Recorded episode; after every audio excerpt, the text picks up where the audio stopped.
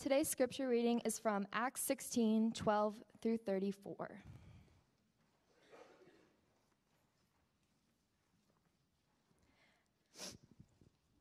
Acts 16 12 through 34. Hear the word of the Lord. From there, we traveled to Philippi, a Roman colony and the leading city of that district of Macedonia, and we stayed there several days. On the Sabbath, we went outside the city gate to the river, where we expected to find a place of prayer. We sat down and began to, this, to speak to the women who had gathered there. One of those listening was a woman from the city of Thyatira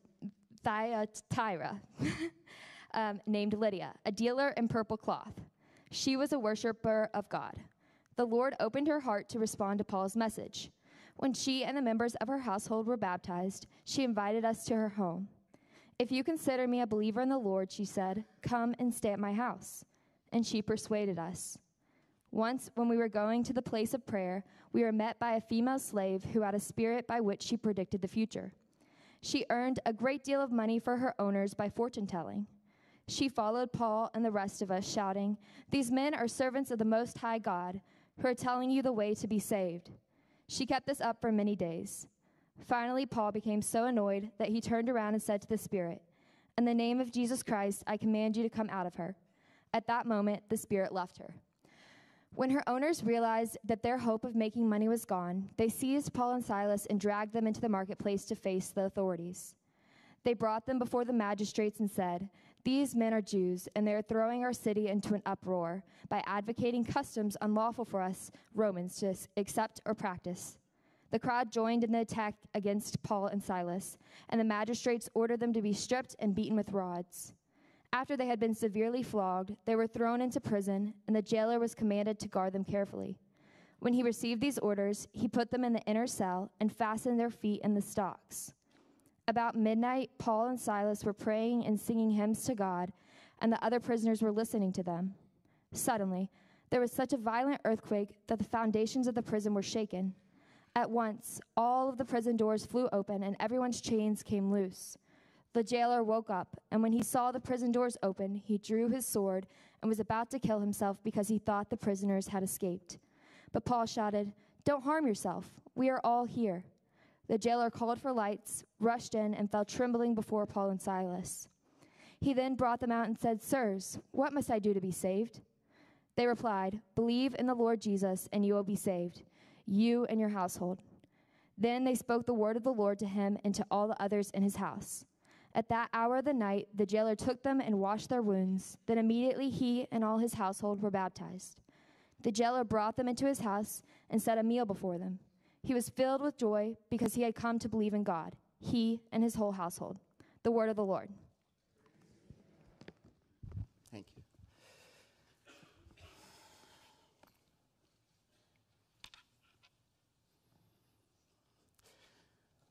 Well, thank you, Emily, for reading God's word to us.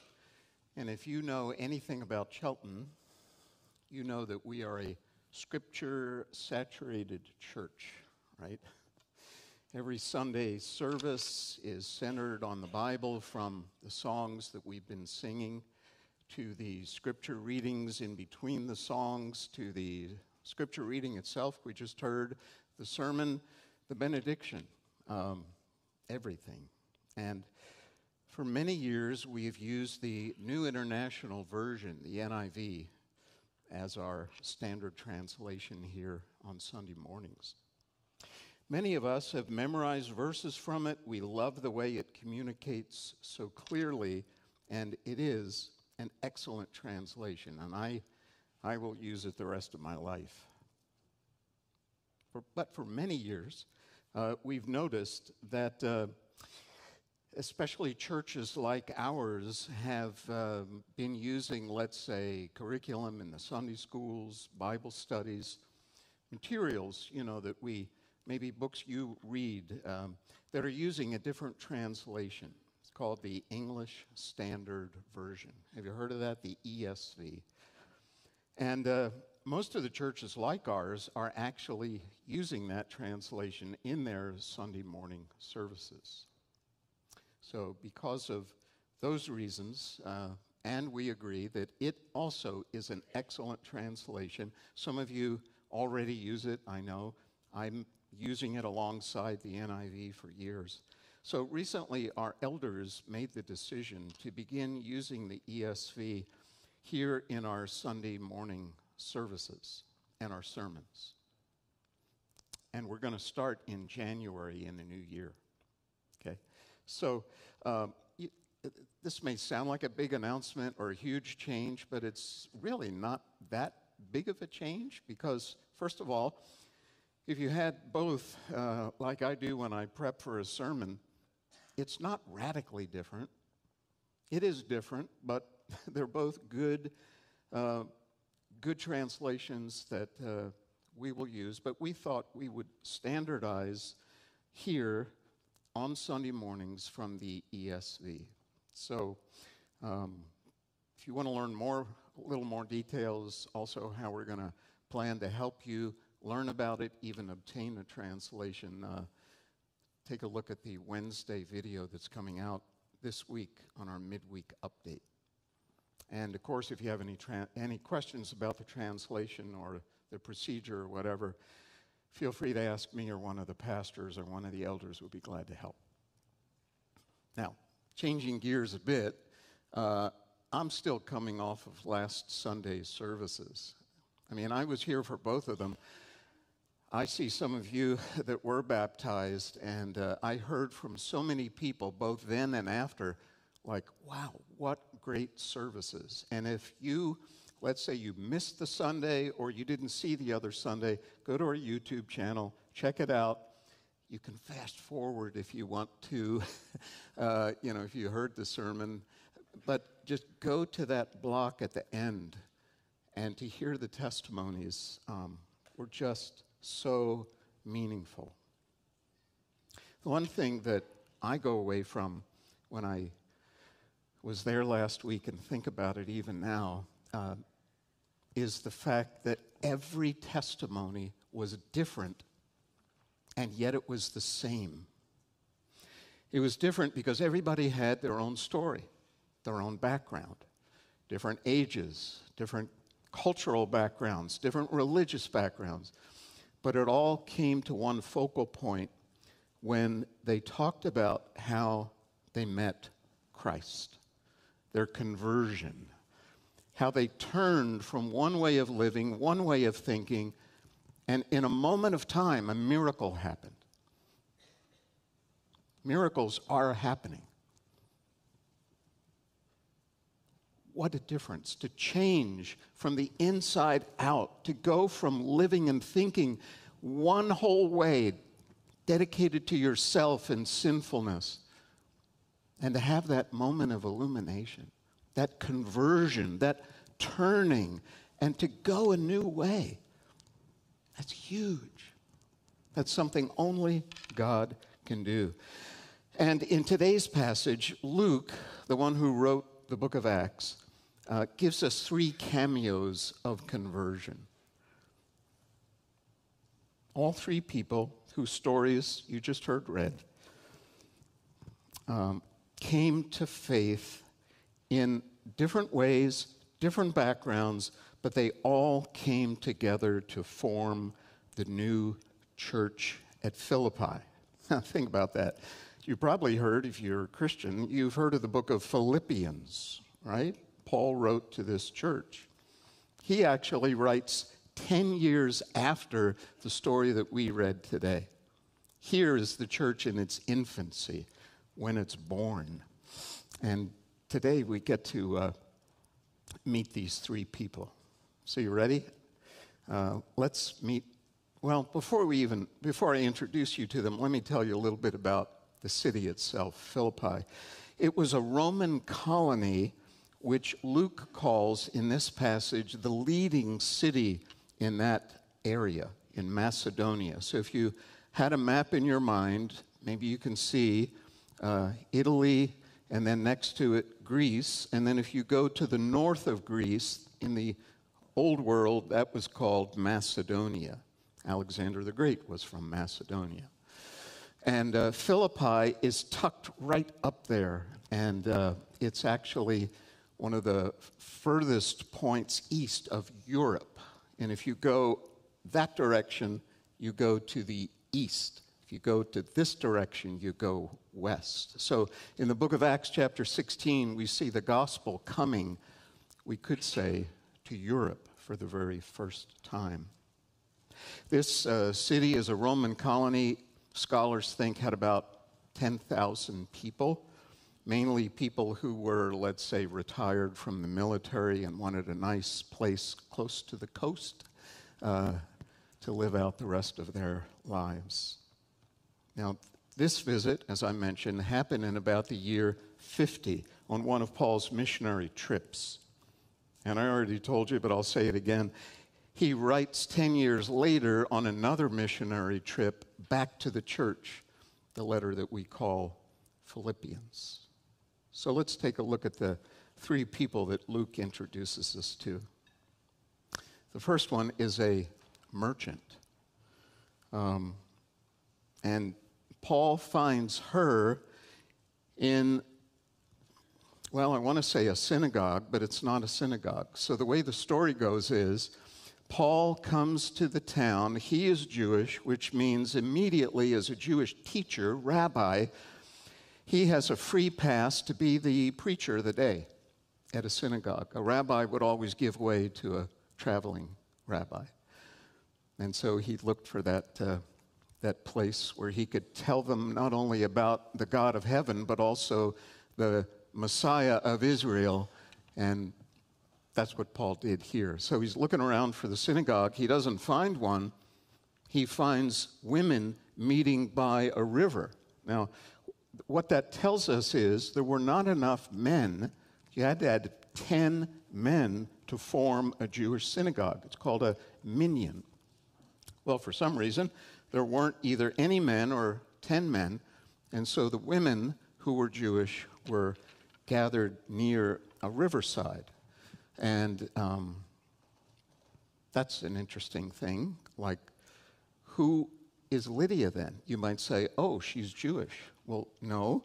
Um, she is called a worshiper of God in verse 15, or some translations will say a God-fearer. In the book of Acts, you have a number of people like this. They were not Jewish, they were Gentile, but they were worshiping the God of Israel without being racially Jewish. And we already have seen one in the book of Acts uh, in chapter 10 Cornelius he was an Italian soldier stationed in Caesarea, and it said he was a worshiper of God who came to faith in Jesus. So um, that's her background. She's a religious woman, not Jewish, but worshiping the God of Israel. But the other thing about her that's interesting is, that, and it's actually the way Luke starts it, he talks about what she did for a living. She was a wealthy businesswoman she was a dealer in purple cloth. Now, it says purple because, um, you know, most cloth in the ancient world was just the way it came out naturally from the fibers. But to dye it was a very expensive process. They got the purple dye from a unique shell, and you could only get a drop or two from each shell. So, and purple, I mean, for somebody like me, who's colorblind, that's one of the only colors I can really see. Everything looks, I'm going to call it blue, and people correct me, no, that's purple. So it's a very stunning color, right? Almost a royal color. And Luke says she wasn't even from Philippi. She was from a city called Thyatira. Now, if you've heard of that before, you know it from the book of Revelation, where uh, Jesus sends letters to seven churches in what's called Asia Minor at that time. We would call it today modern Turkey. Now, you might think, hold it. You were talking about Greece. Now we're talking about Turkey? Yeah, she's from Turkey. I did a, what do you call it, Google Maps? and I found out if you wanted to drive today from Philippi to Thyatira, it's a 400 mile drive. It would take you at least eight hours. now, talk about a woman of means. a woman who, and again, we're just speculating here, she was from Thyatira. Did she have a number of businesses along the way? Did she move from there to Philippi? Uh, did she have, um, I don't know, two locations, two houses? Again, we're all, it's all speculation here. But she's certainly a woman of means and a woman who knows how to travel. She's been in and around the world, and she's meeting Paul here. Now, the amazing thing is not so much the fact of, uh, you know, she's a worshiper of God, but that what God did as he worshiped her is the miracle. You remember what it says there? In verse 14? The Lord opened her heart to respond to Paul's message. Wow. That's called conversion. That's the amazing thing about this miracle of what God does. You know what it implies? It really implies two things. First, that her heart was closed, not just her heart, right, but everybody's heart. We are born separated from God, sinners, hardened from God. Other words that the Bible uses are blind, dead. We're cut off from the life of God. But it also implies that only God can reverse that. Only God can make a dead person live. Only God can make a blind person see. Only God can open a closed heart. As smart as she was, as much money as she had, you couldn't raise a corpse. You can't do an eye transplant. We are helpless in the face of a gracious, compassionate God who loves to resurrect sinners to himself. Um, this same word, uh, opened, is used by Luke in his gospel. Do you remember the story of the two men who were walking with Jesus, the resurrected Christ? And they're talking about, oh, we're so sad because the Messiah died. Remember that? And Luke says in chapter 24 Jesus opened their minds so they could understand the scriptures. That's a miracle. Illumination is not something that comes because of your IQ, it comes as a gift. And then the story says uh, after that, Lydia and the others in her household, as the word spread, were baptized after they believed. And that's what we saw last week, right? The stories, all of them were I came to faith, I was blind, now I see, and now I will receive the water of baptism. That's the pattern in the book of Acts. And then it says at the end here, she invites Paul and his friends to stay at her, I'm going to say her large house. And that's where the church was born. And we know that because at the end of the chapter here in verse 40, it wasn't read to us, it says, After Paul and Silas came out of the prison, they went to Lydia's house where they met with the brothers and sisters and encourage them. House churches. That's Lydia, our sister in faith. Now, there's a second person Luke introduces us to here. This woman is quite different. And in the following days, as Paul was staying there, he kept meeting with these women at the riverside at the place of prayer. And it says that he encountered a demon possessed girl, a slave girl, who had a Luke calls it a spirit by which he predicted the future. This um, demon of divination inside the girl uh, let her actually predict what would happen to people who paid her owners a high price for such information. Facts like this would help somebody, uh, what, avoid trouble, if that was the prediction, or um, maybe give them some inside knowledge of something that other people didn't know about. Um, you can imagine the kind of money, if you had it, you know, is it worth knowing something? Yeah, these guys, uh, through this girl, if you just pay them this, you can find out what's going to happen in the future. Wow.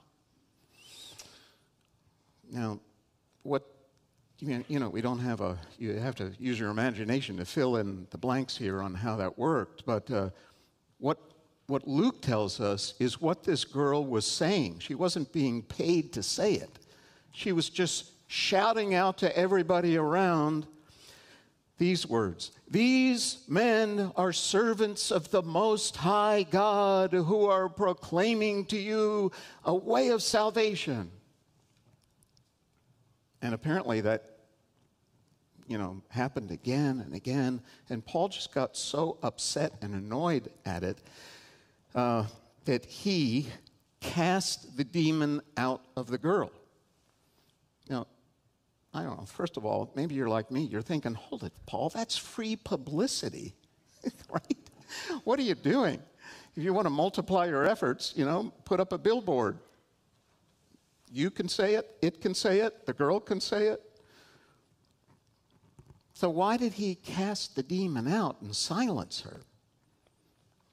Well, first of all, like I just said, it came from a demon. Everybody knew that she was speaking from the spirit inside her. God doesn't need his enemies to proclaim his truth. Paul knew that. In addition to that, she was being, could we say, financially abused as a slave by these men that owned her. That wasn't right either. But probably more importantly, it confused what the real gospel was. I mean, think about it. If you were not a Christian at all, and you're living in the Greco Roman world, and you worship all sorts of gods and goddesses, and one of these demon possessed girls says, this guy over here is telling you about the way of salvation from uh, the Most High God. Well, who is your Most High God? Zeus. So, even though for us as Christians, her message kind of sounds accurate, to the general population, it was so wrong that Paul said, That's enough and the powers of darkness submitted to the power of Jesus. In the name of Jesus Christ, come out of her, it says in verse 18. And the demon obeyed. Just like Jesus, so Paul. Now, Luke doesn't tell us about the girl's future, so I'm speculating here. And it's not just me, as we prep for sermons, we read scholars who write commentaries that know a whole lot more than we do, so we borrow a lot of their ideas. Um, and most everyone says if you put two and two together here, she must have had some sort of conversion. I mean, think about it. She loses the demon, not just on her own, but because of the man who was preaching about Jesus, in the name of Jesus. She's free of that. And then she's dropped by her slave masters because she can't produce anymore. So she's liberated from her oppression. Could it be, and again, I'm just trying to connect the dots, maybe this new little church took her in, loved her, supported her, became her new family? I want to think so. Because that's how Christians love each other. But in the meantime, things turned worse for Paul and Silas because the girls' owners were so upset that they falsely accused Paul and Silas of being anti Roman. That was a very serious charge, and the next thing you know, they end up in jail. And then we get to meet our third person, the jailer. Now, the story goes like this while painfully suffering from these, uh, they were flogged so their backs are shredded. Um, they're in physical pain. They're thrown into a deep dungeon in solitary confinement. And at midnight, they can't sleep. They're not complaining. You know what they're doing? They're having a worship service. They didn't have a worship leader, they were the worship leaders. They were singing and praising God. And all the other prisoners that were there heard them as well. And then God did another miracle. This time he sends an earthquake that shakes the prison, frees all the prisoners from their shackles, I guess, that were connected to the wall. And some of the walls fell down and the doors, you know, came open. And now the jailer, he wakes up and he's terrified. Not so much of the earthquake, because of what the earthquake did. All the people that he was supposed to keep in solitary confinement now can walk out free. So he, he can connect the dots in his life, and he's a dead man because his superiors will have his head as they try to rescue all these prisoners that have escaped. Or so he thinks. But Paul and the others stayed in jail to save the life of the jailer in more than one way. Paul put in practice what he would later write to the Philippian church. Let each of you look out not for his own interests, but also to the interests of others. This jailer was so frightened that when he saw Paul and everybody else there still there, not running away, in his desperation, he says to Paul, What must I do to be saved? And you know what? That's about the best question that any human being can ever ask, isn't it? And sometimes when people come to faith, that's what gets them to the bottom before they can look up to be saved. There's no hope. But you, you, Paul, Silas, you guys, you could have run away. You were singing to your God. I remember hearing your message in the streets. What do I have to do? And Paul, in verse 31, just gives this simple sentence Believe in the Lord Jesus, and you will be saved. not, not a long list. Join the church, give money, be a little better as a jailer. Treat your prisoners a little more kindly, and maybe God will, you know, give you a little. No. There's the gospel. Trust. Simple but life changing. And apparently he did. He did believe because after helping the prisoners recover from their wounds, the jailer and his family who believed were baptized, just like Lydia. The whole household was. They believed and they were baptized too. Now, think about it for a minute. Unlike Lydia, who was a seeker, right? She was worshiping God. She just needed, could you say, to add Jesus to make her faith complete. This jailer was, um, what? I, I don't know his background, but he certainly wasn't a seeker. But the one thing that brought him to conversion was the fact that the earthquake didn't just destroy the buildings around him, it destroyed the structures in his heart.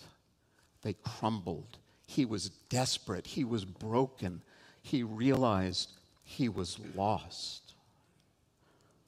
So we've talked about three people a seeker, an opposer, a demon girl, and somebody who's in a desperate, helpless situation. And they all came to faith. They were all turned, they converted by God's grace.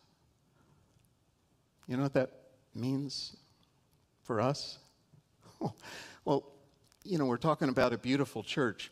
That's what made the church at Philippi so beautiful and attractive for people. Because it was so diverse from opposers to seekers to people who just they needed help. They all came under the same umbrella of the gospel, the good news. And Chelton is made up of people from various backgrounds. We're all much richer for it, aren't we? Nobody, nobody should look down on someone's past since we all come into the kingdom through the same door, the cross. And in a few minutes, we're going to come to the communion table. And do you realize that we're all treated the same? It's not like we have a first class meal for first class Christians, you know, or a value meal for people who, you know, can't afford much. No. We all receive the same bread and the cup, and everybody waits and eats together as one big family. Let's remember that. That's a beautiful thing. Secondly, let's also remember that God uses Christians as his instruments to convert other people. Now, you know, I could have read this story, and it could have been like last week with Saul. Remember? Saul, why are you persecuting me? There was no human that said that to Paul. Jesus did himself. But that's the, that's the only time, as far as I know, in the book of Acts, where Jesus directly goes to a human. Every other time, he uses another Christian to give the message. That's profound. It was Paul's words that began the process of conversion. God changes others through those whom he has changed. Changed lives change lives. And if you know somebody like Lydia who's religious, then be ready to tell them about Jesus. You know, they're kind of like almost halfway there. you can do that. You don't need an apostle, a pastor to do it. You can do it. And in all those testimonies we heard last week, I don't know, maybe I heard a youth director as a professional, but I think everybody else, it was a family member, it was a friend, it was somebody else who said, Here is Jesus who you need to trust. If you know somebody who's opposing the gospel, like this demonized girl, well, be ready to help them by confronting their error. Step outside your comfort zone and be bold. Now, we're, we're, remember, when we're, when we're talking to people about Jesus, it's not like, you know, do you belong to this discount membership club? Uh, there's more benefits. Oh, you don't? Well, let me tell you how good it is. You know, something like that. I might do that. But that's not what we're talking about. We are in eternal warfare here against the kingdom of darkness. When you're talking to somebody about Jesus or encountering anybody who doesn't know him, they are a captive of the enemy, and you're on the victor's side. Remember that. Don't let that scare you. Actually, let that embolden you. you're on the side of the King of Kings and the Lord of Lords. So you speak in truth and in love. And then, if you know somebody who's in a desperate situation, just be ready to listen, to hear what is going on in their life, and then at the right time, love them to life with the words of the gospel. Do you remember this testimony from last week? She said, I lived in a world of anger, self pity, anxiety, and pure unhappiness. And as I sat in church that Sunday, I accepted God's offer. I wanted to live in a way that was pleasing to Him. This person, like so many others, some of you maybe, were so desperate for answers, and they found Jesus was, is the answer. How beautiful it would be to have more testimonies like these at our next baptismal service. So, final thing is God is the only one who converts people. I thought you just said I need to say something. Well, yeah, you do. but your saying it is just the instrument that God uses. He's, he's the one who opened Lydia's heart. God can do what we cannot. Remember, Jesus said to Nicodemus, You must be born again. Now, think about it. How can you tell somebody to be born? you can't birth yourself. And so, when we speak to anyone and everyone, we always in the back of our minds know that only God can open the hearts of those who are His own. Now, that's a mystery. Don't try to solve it, just speak and let God do the rest. It's a mystery, but you know what? It's also an adventure. Because we're not in charge. It's not like you have to say it a slick way. Oh no, maybe I messed it up. No, you just speak the truth, and God will do His work in His way, in His time. That's why our church is a beautiful church, not, not because we're beautiful, but because Jesus is. He's building his church by opening the hearts of sinners. And that's what it says in Hebrews 12, too. Jesus is the founder and the perfecter of our faith who, for the joy that was set before him, endured the cross, despising the shame, and he is seated now at the right hand of the throne of God. So, Father, we, we are so grateful for your grace and mercy in opening our eyes, in turning us from darkness to light in giving us new birth through the Spirit. As we come now to the table to feast, to have one more meal with the one who has promised us everything when he returns. Give us your grace in new, fresh ways by the power of the cross. In Jesus' name we pray. Amen.